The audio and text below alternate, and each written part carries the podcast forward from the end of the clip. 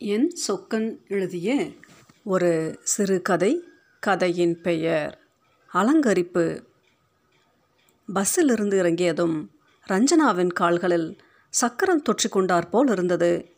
கை கடிகாரத்தில் நேரம் பார்க்கக்கூட அவசியப்படவில்லை. மணி ஒன்பதை தொடப்போகிறது என்று ஏதோ ஒரு பழகிப்போன உள்ளுணர்வு உந்தியதில் சட்டென்று சரிந்து விலகிய குறுக்கு வழி மண்பாதையில் இறங்கி விரைந்தாள். லேசான சாக்கடை நாற்றம் ஒழுங்கற்ற மண் தரையும் சமீபத்திய மழையொன்றில் நசிந்திருந்தது.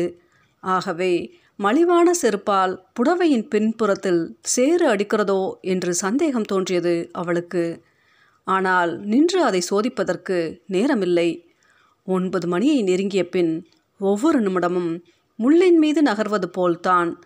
அவள் வேலை பார்க்கிற உசதி ஹோட்டலில் இத்தனை காலையில் அப்படியொன்றும் வெட்டி முறிக்கிற வேலை இல்லை என்றாலும் தனது பதவியின் ஆளுமையை காட்டுவதற்காகவே ஏன் லேட் என்று அவள் மீது கோபமாக பாய்கிற மேனேஜரிடம் குலைந்து நிற்பது சலித்து போய் கொண்டிருக்கிறது. இன்றைக்காவது அந்த ஆள் கழுத்தில் கத்தியை பாய்ச்சி விடப் போகிறேன் என்று தனக்குள் முணுமுணுத்து கொண்டாள் ரஞ்சனா. அவளது பொருந்தாத வன்மத்தை பரிகசிப்பது போல் கூடவே சிரிப்பும் வந்துவிட்டது.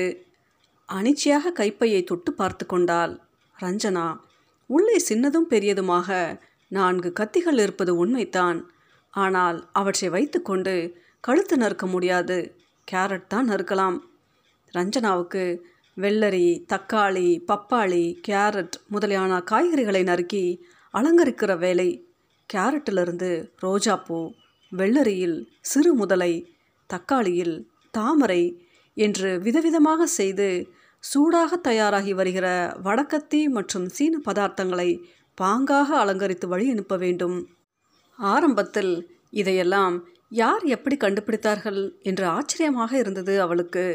கேரட்டை நறுக்கி பொரியல் செய்யாமல் அதில் சிற்பம் போல் எதையோ செதுக்கி பார்க்க வேண்டும் என்று முதன் முதலாக யாருக்கு தோன்றியது? சாப்பிடும் பொருளை பூவாக செய்துவிட்டால் பிறகு அதை சாப்பிடுவதற்கு மனம் வராதே என்று தான் சரசக்காவிடம் சந்தேகம் கேட்டாள். நிஜ ரோஜா பூவையே பிச்சு சாப்பிட்றவங்க இல்லையா? என்று அலட்சியமாக சொன்னாள் சரசக்கா. இப்படியெல்லாம் அர்த்தமில்லாமல் கேள்வி கேட்டா நான் எழுந்து போயிடுவேன். அந்த அக்கா எப்போதுமே இப்படித்தான். முணுக்கென்றால் கோபம் வந்துவிடும். அந்த கோபம்தான் அவளுடைய வாழ்க்கையே சீரழித்து விட்டது என்று சரசக்காவின் அம்மா எப்போதும் குறை சொல்லி கொண்டிருப்பாள். ப்ளஸ் ஒன் வயதில் ரஞ்சனாவுக்கு அது போன்ற தகவல்களில் ஆர்வம் இருக்கவில்லை. விரலளவில் அடங்கிவிடக்கூடிய சிறிய கத்தியை லாவகமாக சுழற்றி நுணுக்கமான செதுக்கல்களுடன் காய்கறி சிற்பங்கள் செய்கிற சரசக்காவை வியந்து பார்த்து கொண்டிருப்பாள் அவள். எந்த காய்கறி ஆனாலும் சரசக்காவின் கைகளில் கலை பொருளாகிவிடும். ஓர் உருளைக்கிழங்கை பாதியில் நறுக்கி அதன் பின்பகுதியில் சிறிய வெண்டை நுனியொன்றை வெட்டி பொருத்தி மறுபக்கம் சிறு கடுகளை பதியத்து வைத்து சிறுக்கிற வாய் செதுக்கி முக்கால் நிமிடத்துக்குள் கிழங்கை எலியாகவோ முயலாகவோ முதலையாகவோ உருமாற்றி விடுவாள். அப்போது அவளுடைய முகத்தில் தெரிக்கும் பெருமிதம் கலந்த உற்சாகத்தை பார்க்கிறபோது இந்த அக்காவின் வாழ்க்கையில் அப்படி என்ன சீரழிந்து விட்டது? என்று ரஞ்சனாவுக்கு புரிந்ததே இல்லை. காய்கறி அலங்கார கலையை சரசக்கா எங்கே கற்றுக்கொண்டாள் என்று அவளுக்கு தெரியவில்லை. ஆனால் எப்படியாவது அக்காவிடமிருந்து அதை கற்றுக்கொண்டு விட வேண்டும் என்று மட்டும் மனதுக்குள் ஒரு விதை விழுந்துவிட்டது. அந்த ஆசை அத்தனை சீக்கிரத்தில் நிறைவேறிவிடவில்லை. ரொம்பவே கெஞ்சி கூத்தாட வேண்டியிருந்தது. பள்ளிக்கு சென்று வந்தது போக மீதி நேரமெல்லாம் சரசக்கா வீட்டிலேயே பழி கிடந்து அவள் காலால் இட்டதை தலையால் செய்து முடித்தும் அவள் மனம் இறங்கவில்லை. இதெல்லாம் கற்றுக் கொடுக்குற விஷயம் இல்லை என்று பிடிவாதமாக மறுத்துவிட்டாள் ரஞ்சனாவுக்கு பெரிய ஏமாற்றம் என்றாலும் அதன் பிறகும் அவள் சரசக்காவிடம் மணிக்கணக்காக பேசுவதையோ அவளது காய்கறி படைப்புகளை வியந்து ரசித்து பாராட்டுவதையோ நிறுத்திவிடவில்லை. கடைசியில் அவள் கல்லூரியில் சேர்ந்த பிறகு சரசக்காவே முன்வந்து அவளுக்கு இந்த விஷயத்தை சொல்லிக் கொடுப்பதாக ஒத்துக்கொண்டாள். முதலில் ஏன் மறுத்தாள்? இப்போது ஏன் ஒப்புக்கொண்டாள் என்று ரஞ்சனாவுக்கு தெரியவில்லை. சரசக்காவுக்கு கூட தெரியுமோ என்னவோ. ரஞ்சனாவை பொறுத்தவரை அவளுடைய ஆசை நிறைவேறிவிட்டது. அக்காவைப் போலவே விதவிதமான குறுங்கத்திகளை வாங்கி வைத்துக்கொண்டு வீட்டு சமையல் காய்கறிகளை பாழாக்கத் தொடங்கினாள். விரல்களை நறுக்கிக் கொண்டு ரத்தம் சொட்ட சொட்ட கற்ற கலை. காலேஜில் சக பெண்கள் அவளுடைய விரல் வெட்டுகளை பார்த்துவிட்டு வீணை கத்துக்கிறியாடி? என்று விசாரித்தார்கள். ரஞ்சனா அவர்களுக்கு பதில் சொல்லவில்லை. கூச்சம்.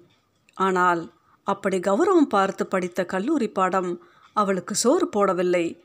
ரகசியமாக ஒளிந்து படித்த காய்கறி அலங்கார கலைத்தான் வேலை வாங்கி தந்தது. சரசக்காவுக்கு இந்த விஷயம் தெரிய வந்தபோது ரொம்ப சந்தோஷப்பட்டாள்.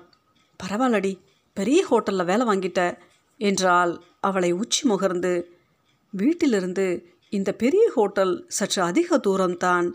தினசரி பேருந்து பிரயாணம். சம்பளத்தில் கிட்டத்தட்ட பாதியை பஸ்ஸுக்கு கொடுக்க வேண்டியிருக்கிறது என்றாலும் தான் ரசித்து கற்றுக்கொண்ட ஒரு விஷயத்தையே நாள் முழுவதும் வேலையாக செய்து கொண்டிருப்பது அவளுக்கு மிகவும் பிடித்திருந்தது. இப்போதெல்லாம் சரசக்காவை விட வேகமாக பழகிவிட்டால் ரஞ்சனா. ஆர்வத்தை விட அவசியம்தான் காரணம். அடுப்பில் பதார்த்தங்கள் தயாராகிற வேகத்தில் அவளுடைய காய்கறி அலங்காரங்களும் தயாரானால்தான் சூடு ஆறுவதற்குள் கேட்டவர்களின் மேஜைக்கு சென்று சேர்க்க முடியும். ஒன்றையனா வேலைத்தான் என்றாலும் ஹோட்டலில் ரஞ்சனாவுக்கு நல்ல மரியாதை அத்தனை பரபரப்பான சமையலறையின் மூலையில் அவள் ஒருத்தித்தான் பெண் என்பதாலோ பெரும்பாலான பதார்த்தங்கள் அவளது மேஜையை தொட்டு தான் வெளியே போக முடியும் என்பதாலோ சமையல் ஆட்கள் பரிமாறுபவர்கள் என்று எல்லோரும் அவரோடு நன்கு பழகியிருந்தார்கள். இந்த மேனேஜர் ஒருவன் தான் காய்ச்சல் பேர்வழி தன் கையில் ஒரு சவுக்கு இருப்பது போலவும் அதை சொடுக்கிக் கொண்டே இருந்தால்தான் இந்த உணவகம் நகரும் என்பது போலவும் அலட்டுகிறவன். அவனை யாருக்கும் பிடிப்பதில்லை. ஆனால் ஏதோ ஒரு தூரத்து சொந்தத்தில் முதலாளியின் உறவினன் அவனை பகைத்து கொள்ளவும் முடியாது. ரஞ்சனா அவனை பற்றி கவலைப்படுவதை நிறுத்தி நெடுநாட்கள் ஆகிவிட்டது சமீப காலமாக அவளை அரித்து கொண்டிருக்கும் கவலை திருமணத்தை பற்றியது. சென்ற மாதம் வரை அவள் தனது கல்யாணத்தை பற்றி நினைத்து பார்த்தது கூட கிடையாது. ஆனால் பேருந்தில் எதேச்சியாக சந்தித்த ஒரு கல்லூரி தோழி தோளில் குழந்தையும் கைப்பிடிப்பில் கணவனுமாக அவளை நலம் விசாரித்து பிரிந்தாள். அப்போது அவள் சாதாரணமாக கேட்ட ஒரு கேள்வித்தான் உள்ளே உறுத்தலாக இறங்கி நின்றுவிட்டது. நீ ஏன் இன்னும் கல்யாணம் செஞ்சுக்கல? தனக்கு கல்யாண வயது வந்துவிட்டதா? என்று ரஞ்சனாவுக்கு தெரியவில்லை. கல்யாண வயது என்று ஏதேனும் இருக்கிறதா? என்று கூட தெரியவில்லை. விளையாட்டு பெண்ணாக பார்த்த அந்த தோழியை தோளில் பிள்ளையோடு பார்த்தபோது கூட அவளுக்குள் எந்த சலனமோ ஏக்கமோ உண்டாகவில்லை. ஆனால் அவள் கேட்ட கேள்வியை அப்படி புறக்கணிக்க முடியவில்லை. இங்கே ஹோட்டலில் தனக்கு பழக்கமாயிருந்த வித்யாவிடம் இதை பற்றி பேசினாள் ரஞ்சனா. அவள் இந்த குழப்பத்துக்கு தீர்வு சொல்வாள் என்று பார்த்தால் வேறொரு புதிய சிக்கலை உண்டாக்கிவிட்டாள். அதாவது ரஞ்சனாவின் சம்பளத்தில்தான் குடும்பம் ஓடுகிறதாம். அதனால்தான் அவளுடைய அப்பா அவளுக்கு மாப்பிள்ளை எதுவும் பார்க்காமல் காலத்தை கடத்தி கொண்டிருக்கிறாராம். எங்கள் வீட்டில் இதே கதை தான் என்றிருந்தாள் வித்யா. அவள் சொல்வதை கேட்ட ரஞ்சனாவுக்கு ஆபாசமாக இருந்தது. அப்பாவை பற்றி அவளால் அப்படி தவறாக நினைக்க முடியவில்லை. தவிர அவளுடைய சம்பளம் அப்படியொன்றும் அதிகமில்லை. ஆனால் அப்பா இன்னும் தனது திருமண பேச்சை எடுக்காமல் இருப்பதற்கு வேறு காரணம் எதையும் அவளால் யூகிக்க முடியவில்லை. அதைவிட மோசம் அதற்காகத்தான் இப்படி வருத்தப்பட வேண்டுமா என்பது கூட நிச்சயமாக தெரியவில்லை. வீணாக மனதை போட்டு குழப்பிக் கொண்டிருக்கிறேன் என்று நிச்சயமில்லாத உறுதியோடு நினைத்து கொண்டாள் ரஞ்சனா. எனக்கு தேவை என்று தோன்றாத ஒரு விஷயத்தை அது ஏன் நடக்கவில்லை என்று வருத்தப்படுவது எத்தனை முட்டாள்தனம். இந்த எண்ணம் தோன்றிய பிறகு மனம் ஓரளவு அமைதிப்பட்டிருந்தது என்றாலும் அதன் பிறகு ஏனோ அவளது வேலையில் கவனம் சற்று குறைந்து விட்டது கேரட் பூக்களை அடுக்கும்போது கீழே சிதறி கிடக்கும் மிஞ்சிய காய்கறி துணுக்குகள் மனதில் அர்த்தமற்ற வெறுமையை உண்டாக்குகிறது. இருபுறமும் முட்புதர்கள் அடர்ந்த அந்த மண் பாதையை கடந்து ரஞ்சனா வெளியேறிய போது புதிதாக கட்டிய அந்த அப்பார்ட்மெண்ட் கண்ணில் பட்டது. அதன் இரண்டாவது மாடி பால்கனியில் எப்போதும் போல் குழந்தைக்கு சோறுட்டி கொண்டிருக்கிற புது அம்மாவும் ஹேய் அக்கா பாரு என்று குழந்தைக்கு ரஞ்சனாவை கை காட்டினாள் அவள் எங்கோ பறந்த புறாவை தேடிக்கொண்டிருந்த குழந்தை கவனம் சிதறி கீழே திரும்புகையில் அதன் வாயில் அரை உருண்டை சாதத்தை அடைத்துவிட்டு குட் மார்னிங் என்றாள் ரஞ்சனாவிடம். குட் மார்னிங் என்றாள் ரஞ்சனா. கொஞ்சம் லேட் ஆயிடுச்சு ஈவினிங் பார்ப்போம் என்று சொல்லிவிட்டு மளமளவென்று நடக்கலானால் அடுத்த அரையாவது நிமிடம் ஹோட்டல் வாசலில் சல்யூட் வைத்த காவலாளிக்கு பதில் மரியாதை செய்தபோது தான் அந்த குழந்தைக்கு கை காட்டிவிட்டு வந்திருக்கலாமே என்று தோன்றியது அவளுக்கு. முன்பின் தெரியாத நடைபாதை சிநேகிதம்தான். ஆனால் தினந்தோறும் அவள் பஸ்ஸிலிருந்து இறங்கி குறுக்கு வழியாக வேலைக்கு வருகிற அதே நேரம்தான் அந்த குழந்தைக்கு சாப்பாட்டு வேலை சில நேரங்களில் அம்மா மடியில் பல நேரங்களில் தரையெங்கும் ஓடியாடியபடி சாப்பிட்டு கொண்டிருக்கிற குழந்தைக்கு கையசித்து முடிந்தால் கொஞ்சமாவது கொஞ்சி விட்டு வருவது தினசரி வழக்கமாகி இப்போது அதன் அம்மாவிடமும் பேசி பழகிவிட்டது. ஆனால் ஒன்பது மணிக்கு தாமதமாகி விடுகிற இது போன்ற நாட்களில் கடவுளே எதிரில் வந்தாலும் வரம் கேட்பதை தள்ளி போட வேண்டியிருக்கிறது என்று சலிப்புடன் நினைத்து கொண்டாள் ரஞ்சனா. அவளது மேஜையின் அருகே வெட்டி செதுக்க வேண்டிய கேரட்டுகள் கழுவிய பளபளப்பில் மிளிர்ந்தன. அபூர்வமாக மேனேஜரை காணவில்லை. இருக்கையில் தளர்ந்து அமர்ந்த ரஞ்சனா ஒரு கேரட் முனை முறித்து கடித்தால் லேசாக கசந்தது. நூற்றுக்கு தொண்ணூறு பேர் அலங்கரித்த காய்கறிகளை சாப்பிடுவதில்லை. குழந்தைகள்தான் அவற்றை ஆர்வத்துடன் வாங்கி சாப்பிடும். பெரும்பாலான பெரியவர்கள் அதை ஓரமாக ஒதுக்கி வைத்துவிட்டு மிச்சத்தில்தான் கவனம் செலுத்துவார்கள். பிறகு எதற்கு அலங்கரிக்க வேண்டும்? கேட்டால் கண்தான் முதலில் சாப்பிடுகிறது என்பார்கள். பரிமாறப்படும் பண்டத்தை பார்த்ததும் அதன் முதல் பார்வையிலேயே காதல் உண்டானால்தான் வயிறு அதை உவந்து ஏற்றுக்கொள்ளுமாம். அந்த விதத்தில் இந்த அலங்கரிப்புகளும் கருவேப்பிள்ளை போல்தான். அந்த அலங்கார பிரியர்களிடம் இங்கே வீணாகிற மிச்ச காய்கறிகளை ஃபோட்டோ பிடித்து காண்பிக்க வேண்டும் என்று நினைத்து கொண்டாள் ரஞ்சனா. ஆசைப்பட்டு கற்றுக்கொண்ட கலை இப்போதெல்லாம் சலிப்பூட்டுகிறது முன்பு தோன்றாத பலவித முரண் நினைப்புகள் இப்போது மனதை ஆக்கிரமித்திருக்கிறது. எல்லாமே அர்த்தமற்று போய்விட்டது போல் ஒரு பள்ள உணர்வு வெறும் வெறுமை.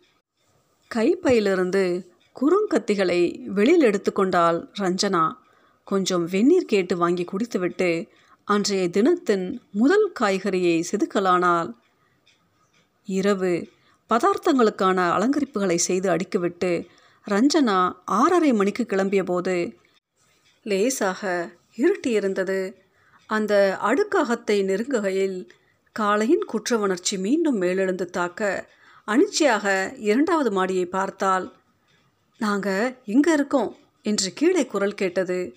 வழக்கமாக கார்களை நிறுத்தும் இடத்தில் பெரிய பந்து ஒன்றை வைத்து விளையாடி கொண்டிருந்தது குழந்தை. கூடவே கையில் சாப்பாட்டு வெள்ளி கிண்ணத்துடன் அதன் அம்மா காலையில் ரொம்ப அவசரமாக போயிட்டு இருந்தேன் என்றபடி கேட்டை திறந்து கொண்டு அவர்களை நெருங்கினாள் ரஞ்சனா. குழந்தைக்கு டாட்டா கூட காட்டாமல் ஓடிட்டேன் சாரி. பரவாயில்லைங்க என்றாள் அவள். எனக்கும் என் பொண்ணுக்கு தான் வேறு வேலை இல்லை எல்லோரையும் கூப்பிட்டு பேசிகிட்ருப்போம் உங்களுக்கு ஆஃபீஸ் இருக்கு இல்லையா? என்றாள் சிரித்து. அவள் சொன்னதில் ஆஃபீஸ் என்ற பதம் ரஞ்சனாவுக்கு பிடித்திருந்தது. ஒரு கேரட் கிடைக்குமா? என்றால் கண்கள் பரபரக்க. கேரட்டா? அவள் முகத்தில் அப்பட்டமான ஆச்சரியம் துணித்தது எதுக்கு? ஒரே ஒரு பெரிய கேரட் கொண்டு வாங்களே சொல்கிறேன் என்றாள் ரஞ்சனா. நான் குழந்தையை பார்த்துக்கிறேன். அவள் என்ன செய்வது? என்று இன்னும் தீர்மானிக்காதவள் போல் குழம்பித் தெரிந்தால் பின்னர் கையிலிருந்ததை குழந்தையின் வாயில் திணிக்க அது ஹக் ஹக் என்று இருமியபடி அதை வெளியே தள்ள யோசித்தது. மா நல்லா இருக்கா? என்றபடி அதை தூக்கி கொண்டாள் ரஞ்சனா. அதன் அம்மா லிஃப்டை நெருங்கிவிட்டு சட்டென்று படிகளில் ஏற ஆரம்பித்தாள். குழந்தை ரஞ்சனாவிடம் இல்லாத வார்த்தைகளில் கதை அலைந்தபடி அந்த அரைவாய் உப்புமாவையோ பொங்கலையோ தின்று முடிப்பதற்குள் அவள் திரும்பிவிட்டாள். கையில் நடுத்தர அளவில் ஒரு கேரட் அதை இடது கையில் வாங்கி கொண்டு குழந்தையை கீழே விட்டாள் ரஞ்சனா. அது அவளிடம் இருந்த கேரட்டை பிடுங்க பாய்ந்தது. கொஞ்சம் பொறுமா உனக்கு தான் இது என்றபடி கைப்பையிலிருந்து ஒரு கத்தியை எடுத்துக்கொண்டாள் ரஞ்சனா. பழகிய நுணுக்கத்துடன் விரல்கள் சுழல முக்கால் நிமிடத்துக்குள் கேரட் சிவப்பில் ரோஜாப்பூ உருவாகியிருந்தது. மண்டியிட்டு குனிந்து குழந்தையின் கையில் அந்த கேரட் பூவை வைத்தாள் ரஞ்சனா. பாப்பாக்கு பூ பிடிச்சிருக்கா? என்றால் கண்கள் விரிய குழந்தை அதன் கையில் இருக்கும் புது விஷயத்தை ஆர்வமாக பார்த்தது. ஆனால் அதை ஏற்றுக்கொள்ளவில்லை. பூ செதுக்கியது போக ரஞ்சனாவின் இன்னொரு கையில் சேர்ந்து கிடக்கும் ஒழுங்கற்ற கேரட் துன்பண்டங்களில் ஒன்றை பொறுக்கி வாயில் வைத்து கொண்டது. அம்மா என்றபடி நுனிப்பற்களால் அதை பற்றி சிரித்தது. சட்டென்று அந்த குழந்தையை அள்ளி எடுத்து முத்தமிட்டாள் ரஞ்சனா.